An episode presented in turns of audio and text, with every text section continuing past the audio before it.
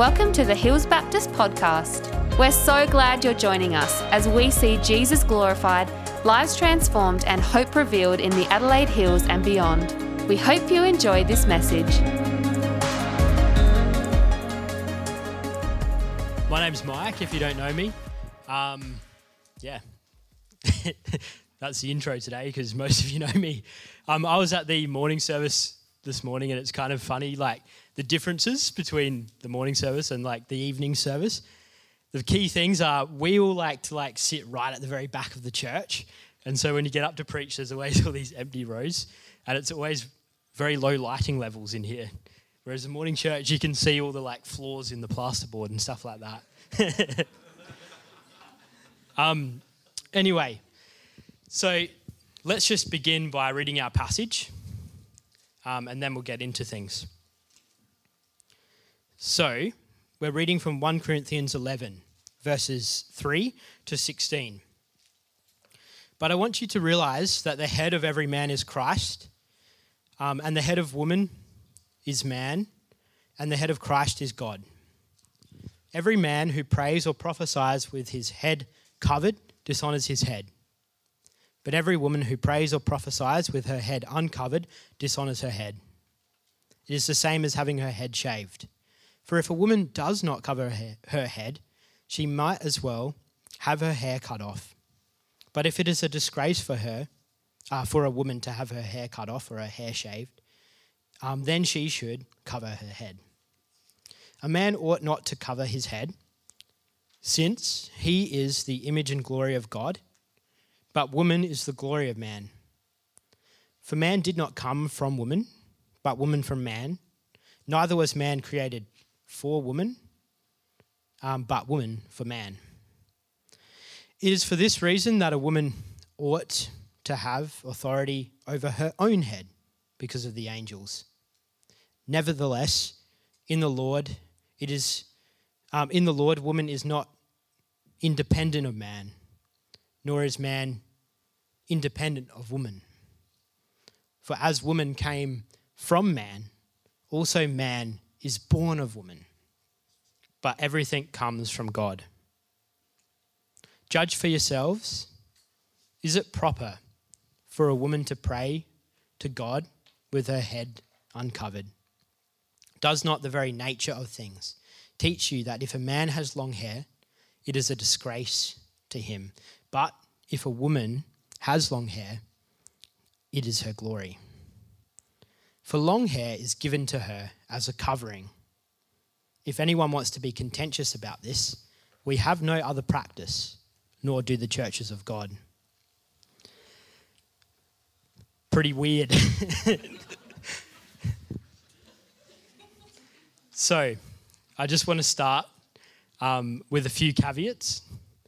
Firstly, I'm not a woman. Um, I'm not joking like I'm actually not joking. I think a lot of times uh, in church, men have spent a lot of time telling women how to behave, and that's not my intention. Um, secondly, I'm not quite certain exactly what is going on in this passage. And so if you disagree with me, that's okay. Come and chat to me about it after because I'd love to hear your thoughts and views um, because I've got a lot to learn. And thirdly, there are some little mentions of um, sexual abuse um, in this passage, um, only, sorry, in my sermon, only as it refers to the Roman context. But I just wanted to flag that so that if you have had experiences and need help, um, yeah, there are people here who you can chat to if you feel like that. Just whatever you need to do, do it, is the point.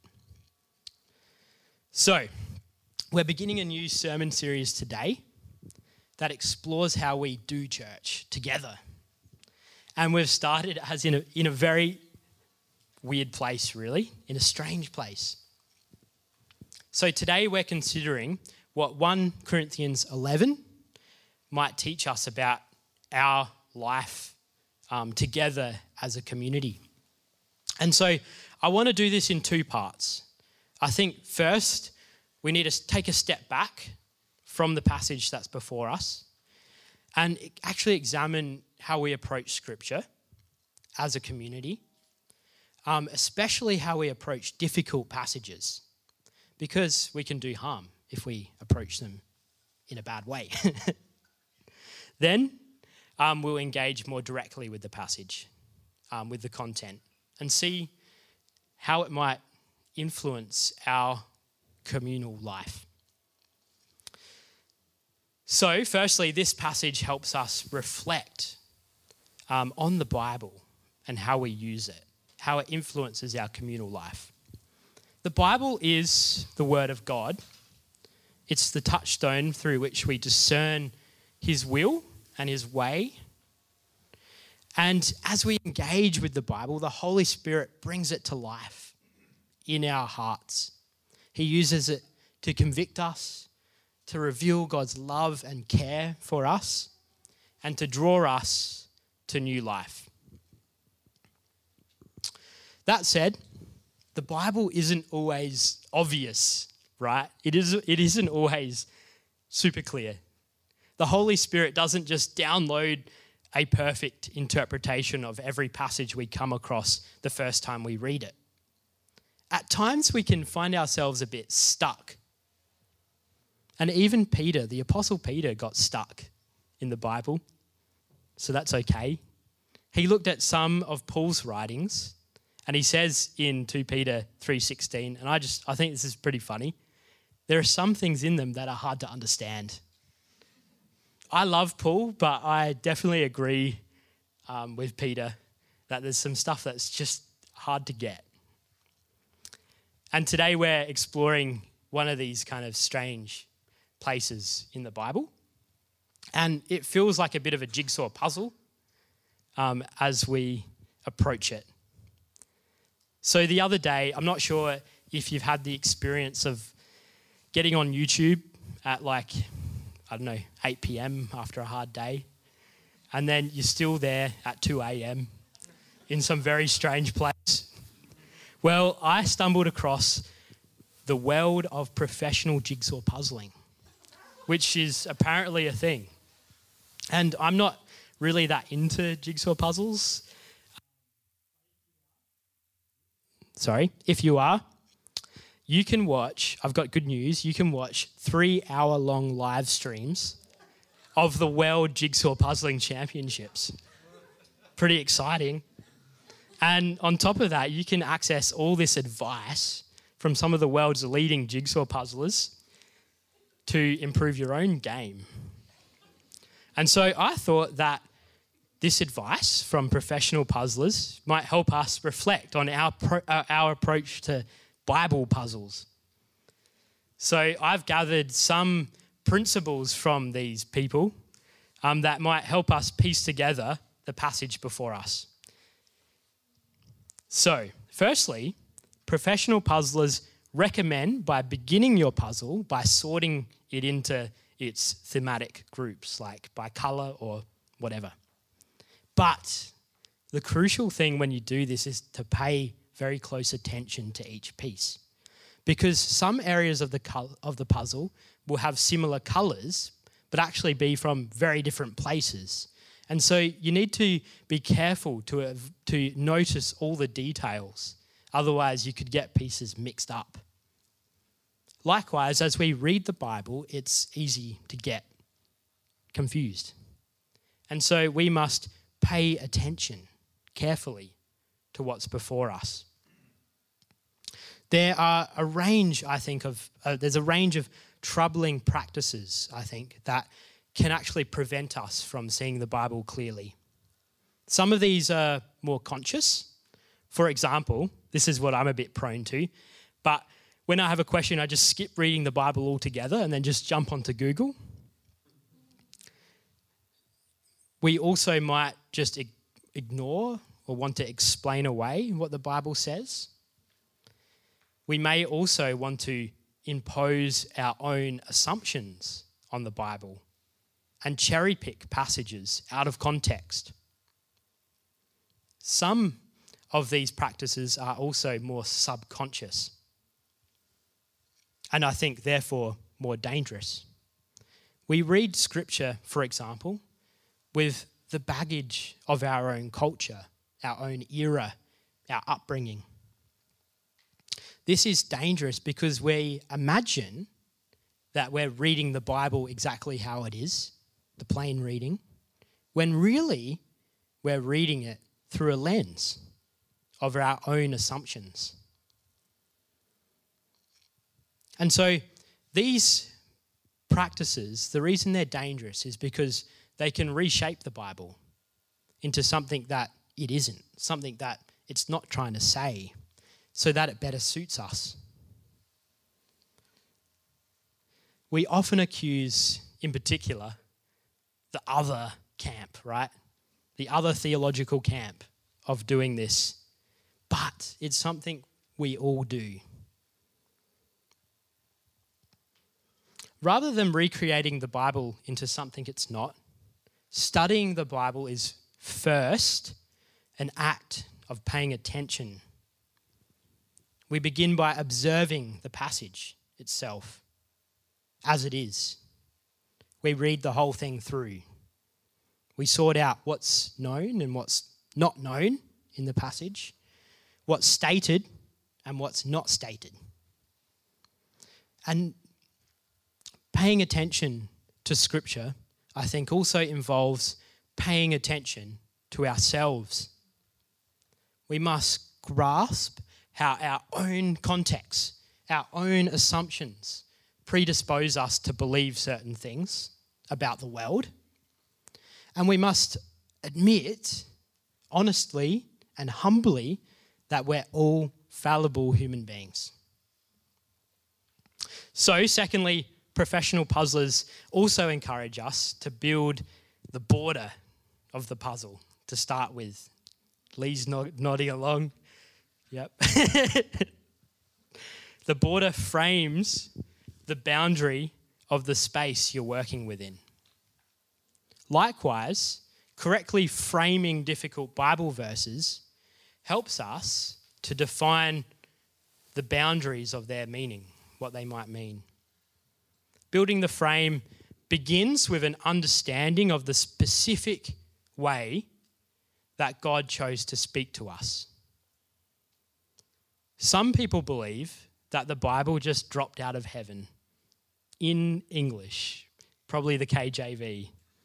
But in actual fact, the Bible is written in ancient languages, in many different genres, to specific people groups who are embedded in their cultures and in their historical circumstances. And so we need to understand um, their worlds, to try and enter them, to try to read the Bible as they would have understood it. So then, professional puzzlers also start with the easy areas of the puzzle so that they don't get frustrated and give up early. And likewise, when we study scripture, um, we need to start with the clear areas. The Bible coheres as a big story, and an, an awareness of um, confuse, sorry, and an, an awareness of where a confusing passage fits within that story can help to clarify it. Now, occasionally we discover that our puzzle is missing pieces. And while this is bad for your OCD, there's actually still often enough information to imagine what the final picture likely is. And so we don't always have, actually, when we read the Bible, all the necessary background information that's going on behind the surface. And in these circumstances, informed extrapolation is required to fill in the gaps. However, when we do this, we must recognize that while Scripture is inerrant, Scripture is the Word of God and authoritative, our, explora- our extrapolations and our interpretations are not. And so that's a humbling thing. We must be open to possibilities. Finally, Puzzles are best tackled with our friends. Others help us see connections that we might missed. We may miss. And our best friend is the Holy Spirit who uses the Bible to speak to us individually. But the Holy Spirit also speaks to other people. And so when we so we should read and apply the Bible together as a community. We should have robust discussions. We should try to learn from each other. And thankfully, some of our friends are also very experienced at doing puzzles. They're like your nana.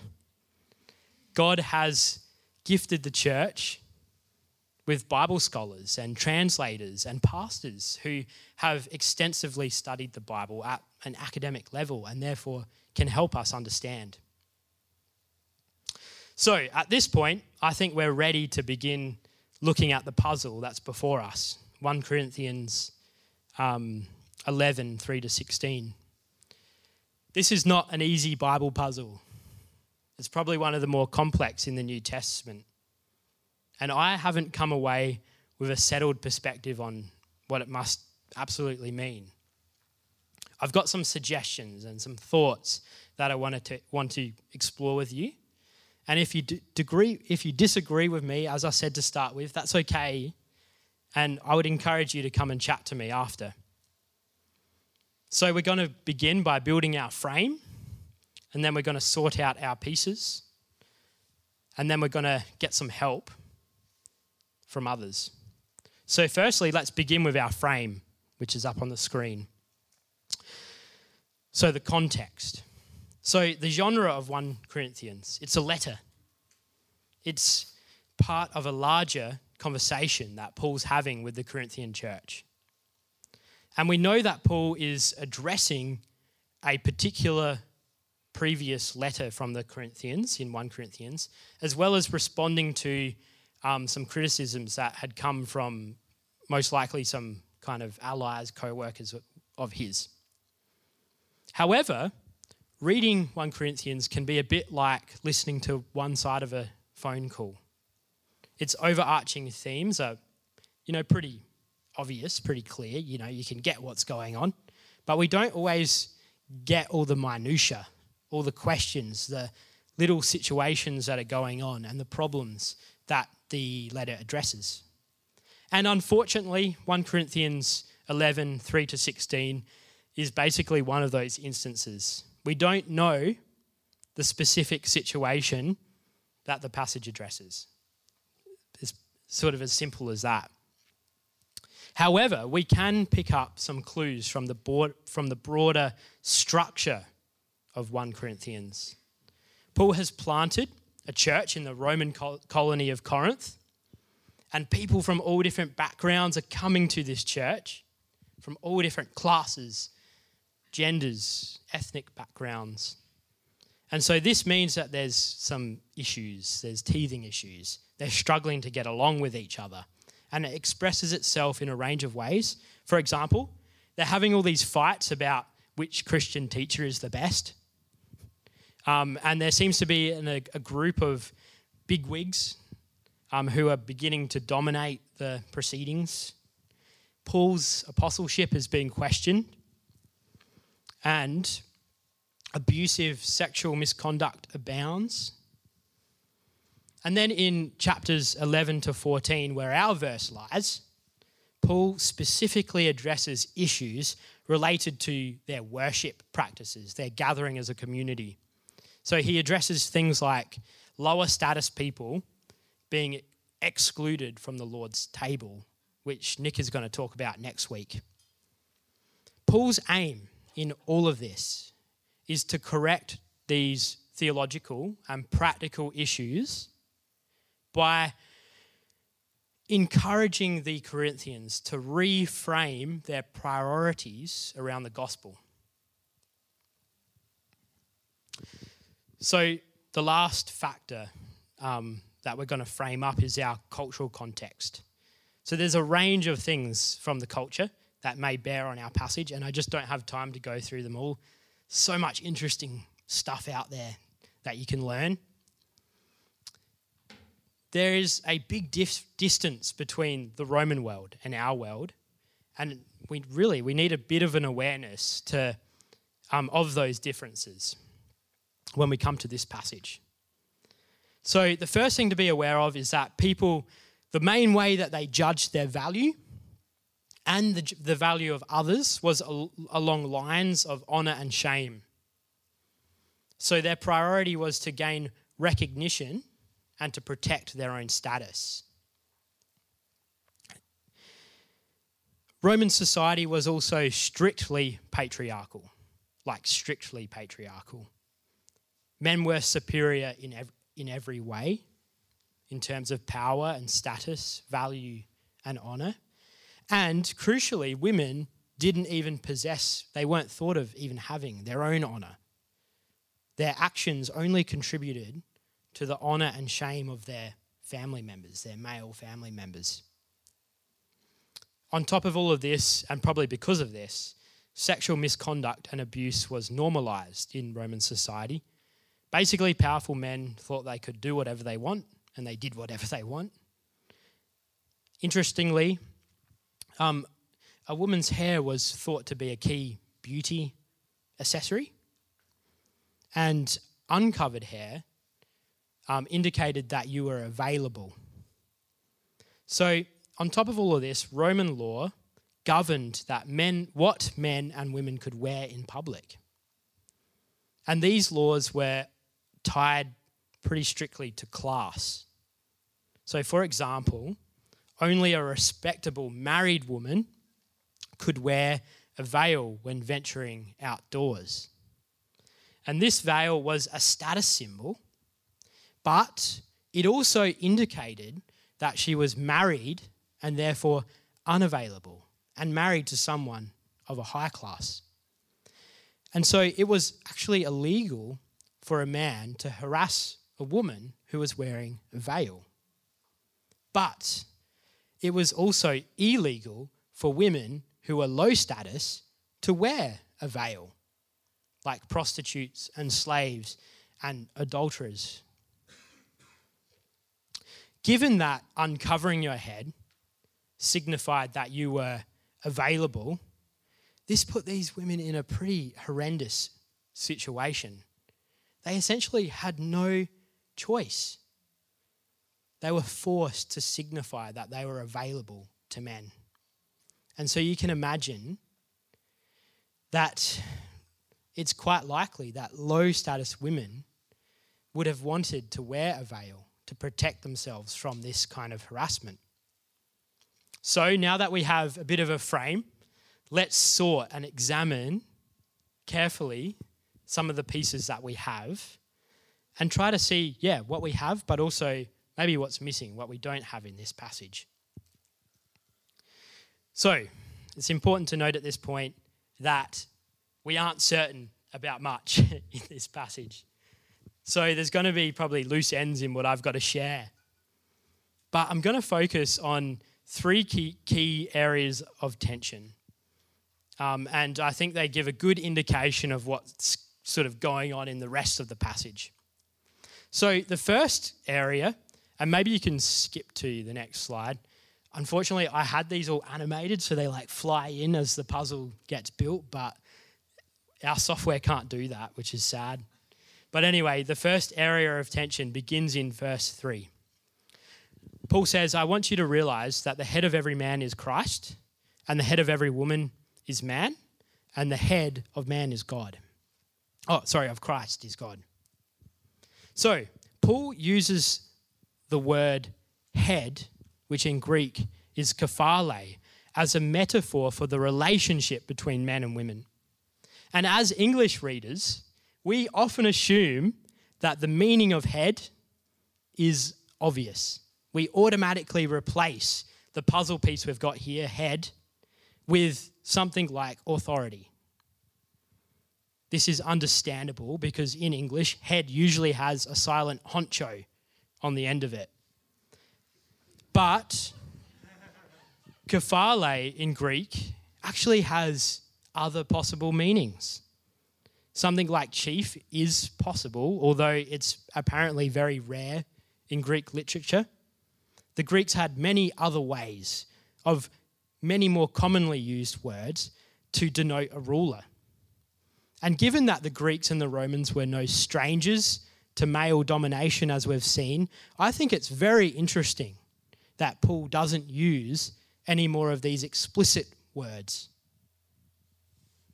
It can also mean something like life source or origin or beginning. It's like an like a the, I think it's sort of similar to saying like a trailhead, like the beginning of a trail. It's an image of life flowing from the head to the body. And later in this verse, these verses in verse 12, I think Paul maybe hints at this possibility. Look out for it. It could also be part of a head body metaphor that indicates primarily connection. The head and the body are inseparable. We all know that heads without bodies are dead heads, and bodies without heads are dead bodies. Likewise, men and women need each other, is maybe the image. Unfortunately, we aren't exactly sure about the exact meaning of, kef, of kephale. And so, yeah, there's some questions associated with it. The next area of tension arises in verses 4 to 6. Paul says, Every man who prays or prophesies with his head covered dishonors his head. But every woman who prays or prophesies with her head uncovered dishonors her head. It is the same as being shaved. So, in these verses, Paul is introducing the issue that's going on. So, we know that his concern has something to do with dress code of, of women and men when the church gathers. And in some way, the Corinthians are disregarding his expectations, maybe what he's previously taught them. Unfortunately, Paul doesn't indicate what these naughty Corinthians exactly were doing. He says men are covering their heads while women are uncovering their heads. In Greek, covering apparently is literally having down the head, and uncovering is literally covered as to the head. So it's a little bit ambiguous. And we aren't exactly sure but it's likely that Paul is either referring to something like a veil or a head covering, or he's referring to long hair for men and long hair that is tied up for women. We don't know. So it's also important just to recognize the specific context of Paul's instructions. He's talking about the context of praying and prophesying. And it's really important to note here that women are praying and prophesying. And it's an assumption that he makes. He just assumes that to be the case. He isn't discussing whether or not women should lead the gathering. He is only concerned with dress code. Now, it's typically assumed as well that it's the women who are causing all the trouble in Corinth at least in this passage. And they're doing something like throwing off their head coverings or something like that. But I think this is a little bit unlikely, given Paul's opponents in 1 Corinthians are probably a group of dominating men. I find it quite hard to imagine a scenario where men who are holding the power in this church aren't involved in the problem. And in fact, Paul's first correction is directed at men. So, the target audience of this passage is not just women, it's women and men. They're both involved in what's going on. It isn't just focused on women's dress, but both men and women's dress. So, you're probably likely asking at this point, what on earth is the, the big deal of all this? And it's good because I think the passage does give us a bit of information of what's at stake in Corinth. Firstly, we see in verses 4 to 6 that the issues related to dress code, whatever they are, are causing a level of shame. whatever the Corinthians are doing, they're attracting attention to themselves and are bringing shame on God, themselves, and each other. Now, Paul doesn't exactly say how headdress, men and, men and women's dress codes, is actually how it's exactly kind of connected with honor and shame. But we'll see later that the cultural context might help fill in some things here.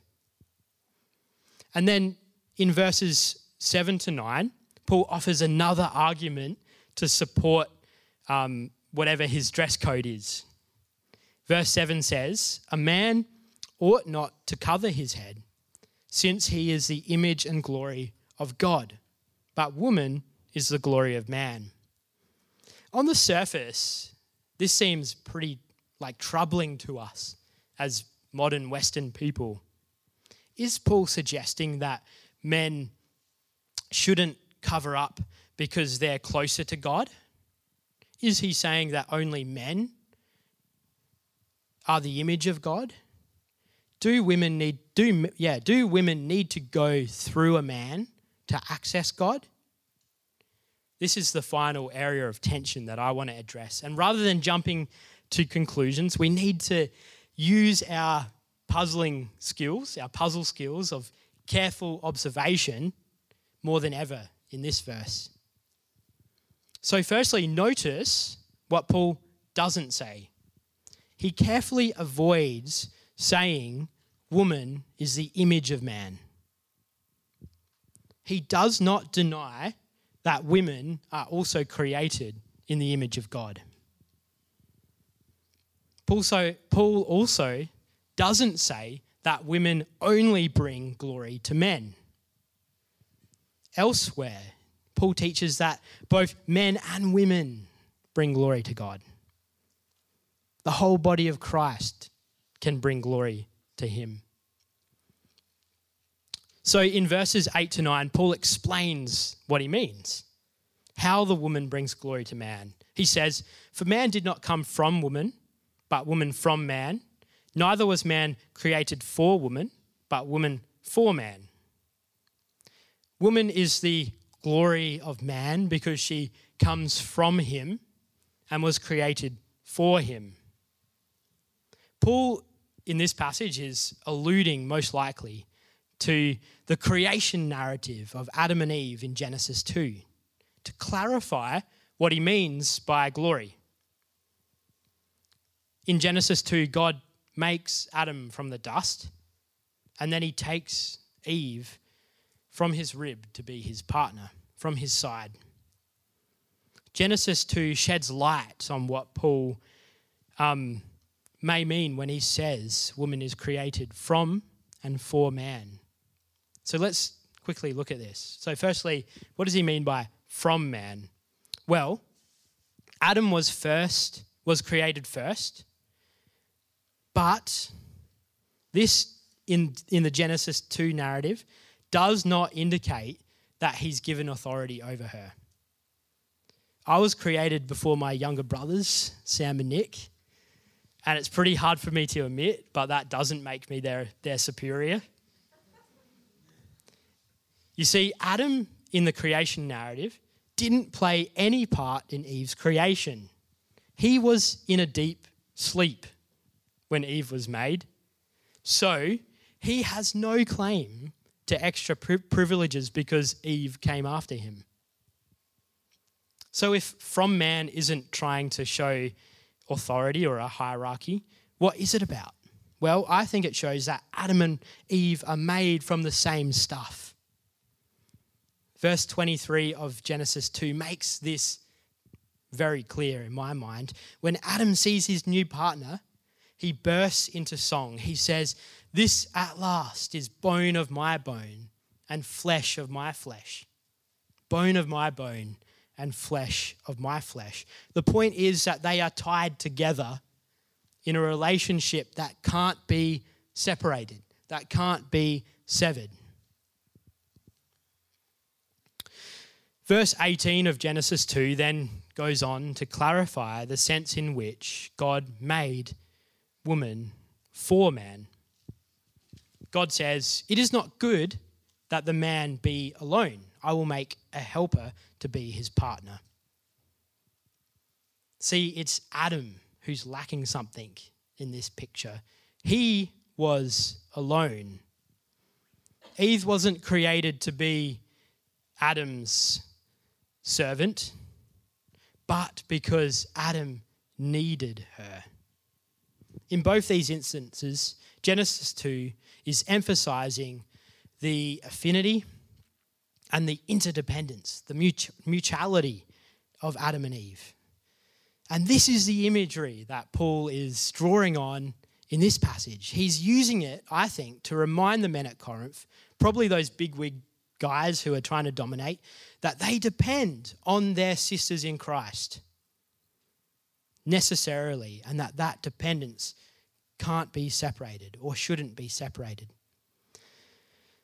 So, the covered and uncovered head situation, the issue is that in some way it's undermining this interdependence. And again, like the shame thing, the fact that the head covering is what's going on with the head covering, sorry, might not be the head covering, but what's going on might cause shame. We don't know exactly what this connection is. We don't know exactly how Paul thinks that the two are related. But the next verses reinforce the conclusion we've made about um, interdependence verses 11 to 12 say, Nevertheless, in the Lord, woman is not independent of man, nor is man independent of woman. For as woman came from man, so also man is born of woman.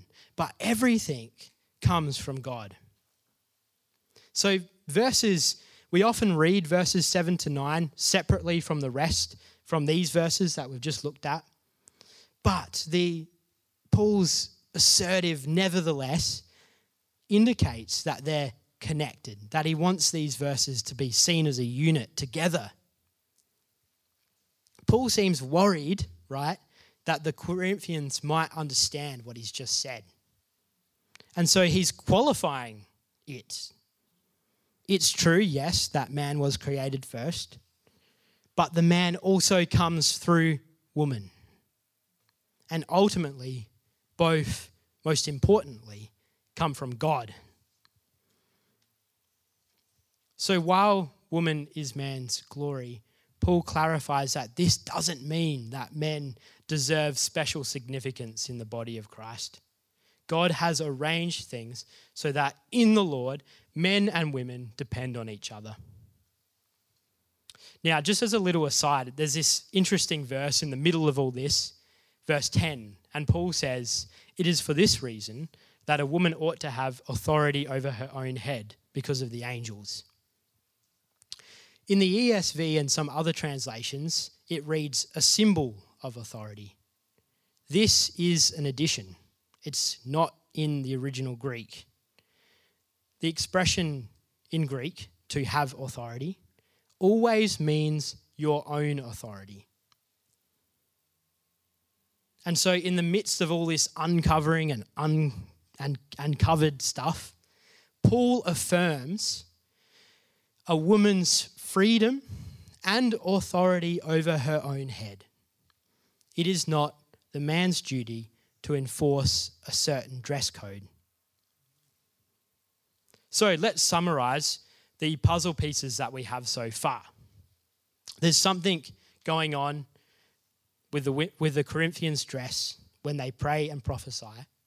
And it's bringing shame on God, on the community, on each other, on themselves, and eroding the inter- interdependence of men and women.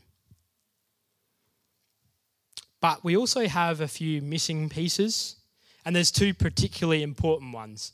The first is that we're missing, like we've mentioned, some of that background information that would be really helpful to know what's going on. And then, secondly, it's not really clear exactly how uncovered and covered heads are related to shame.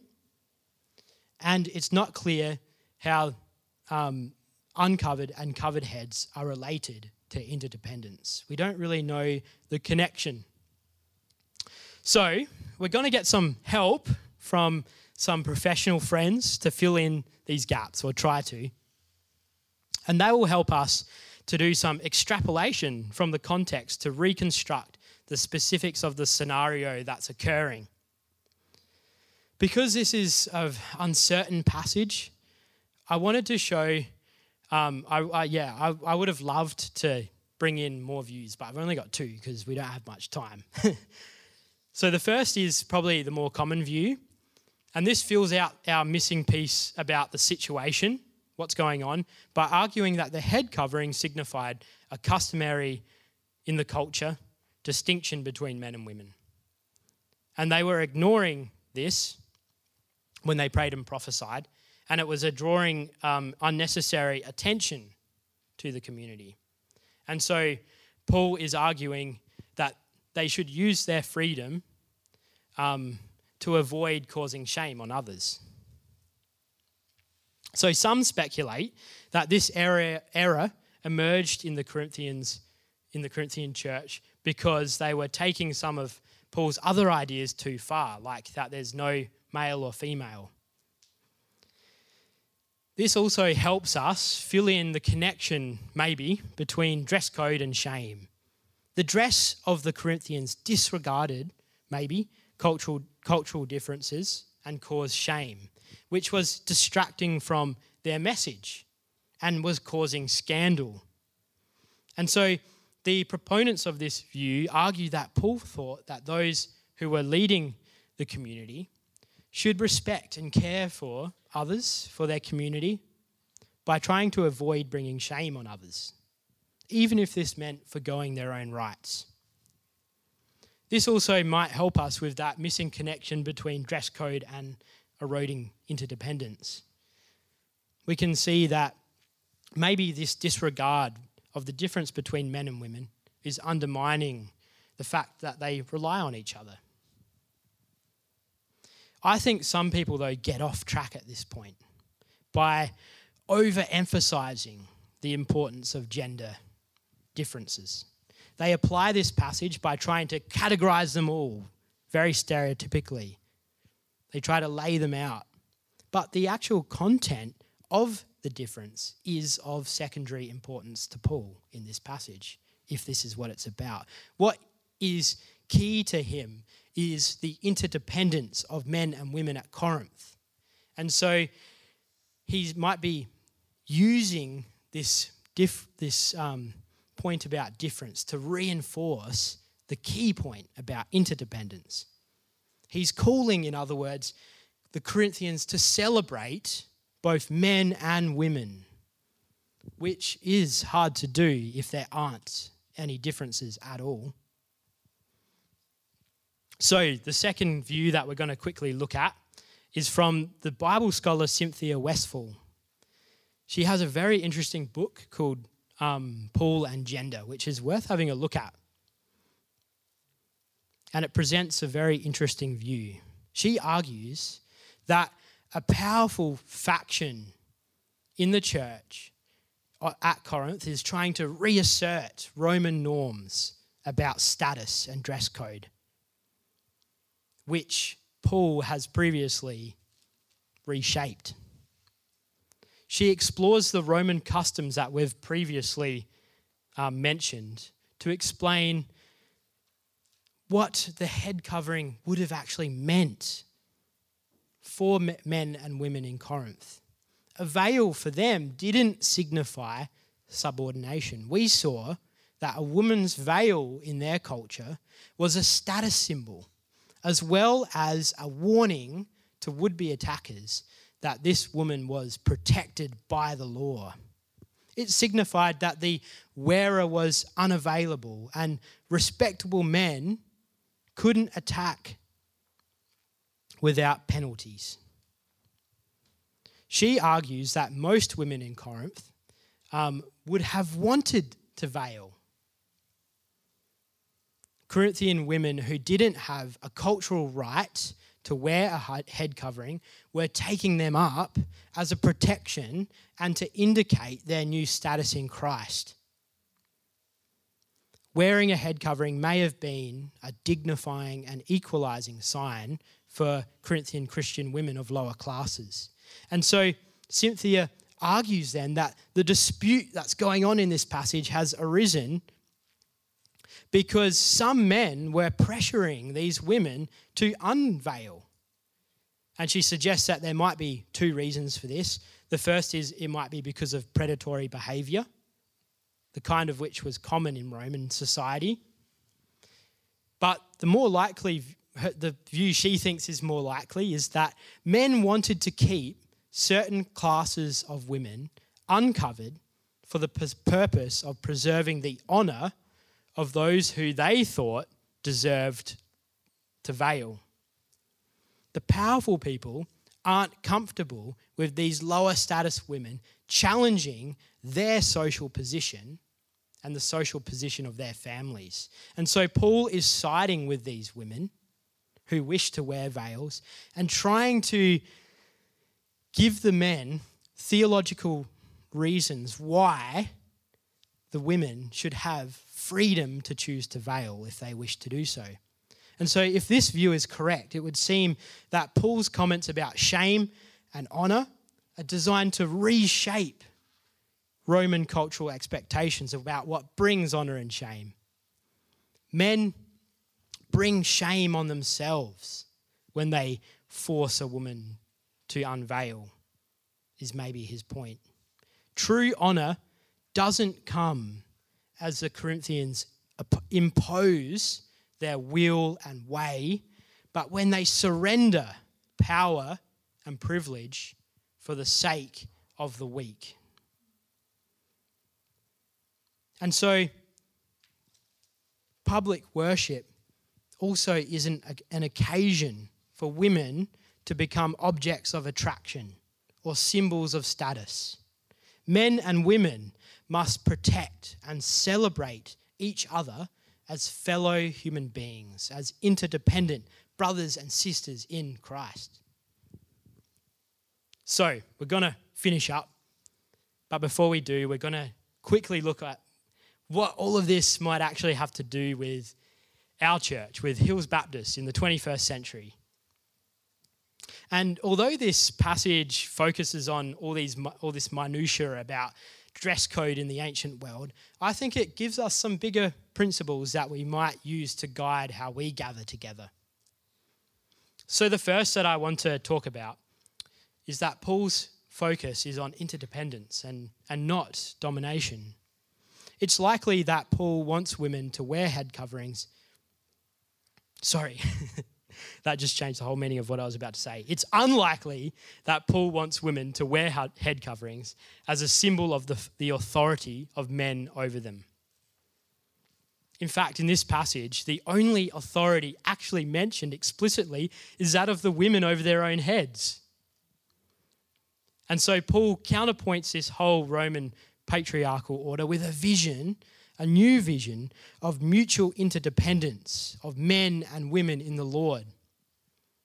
And I thought today, I wonder if he had in mind that passage in Joel where it says, well, I think it says something along the lines of their, their daughters and their sons will prophesy.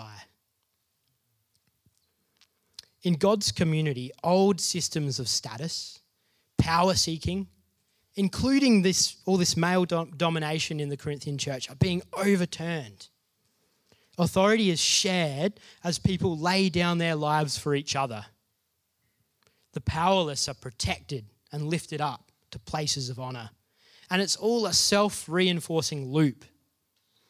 The body of Christ is linked together in a community of mutual love and concern as they lay down their lives for each other. So, my second thing that I think we can apply today is that Paul celebrates the differences of men and women. A healthy church celebrates the, our interdependence together, the fact that we rely on each other. We must proceed carefully, though, at this point, as I've previously mentioned. It's not about categorizing all those differences and then imposing stereotypes or something like that. It's about it's not about working out the content maybe so much. Instead, the difference between men and women is important to Paul primarily because it reinforces our interdependence. If men and women are just completely the same, then why would men need women? Couldn't you just have men do all the talking and all the leading and lose nothing? Men miss out when women are barred from using their gifts. We all miss out. And I think that our preaching roster should reflect this. Paul takes it for granted in this passage that women are leading the church in prayer and prophecy. And now it's important to recognize here that prophecy in the early church wasn't just, you know, predicting the future or something like that. It was the, in, the primary form of inspired speech directed at the whole community. It's what I'm doing. Paul's teaching about respectful dress wasn't designed to oppose women who led the community in prayer or prophecy. His aim was to enable them to use their giftings with dignity and with respect. And I hope that our church becomes increasingly a place where women speaking, prophesying, teaching, leading at all levels, and using their giftings is just taken for granted, like Paul takes it for granted. In our church life, if our church life becomes dominated by one type of person, that's an issue. God desires a diverse and unified community where we're all empowered to use our gifts, the gifts that God has given us. And then finally, whether the passage addresses men who are forcing women to uncover or a group disregarding the differences between men and women, the Corinthians are using the worship service, the public gathering of believers, to advance their own interests for the sake of their own honor. Unlike the, the Romans, whose focus was on protecting themselves from shame, Paul calls the Corinthians to use their freedom to protect others from shame, even if this means sacrificing their own honor.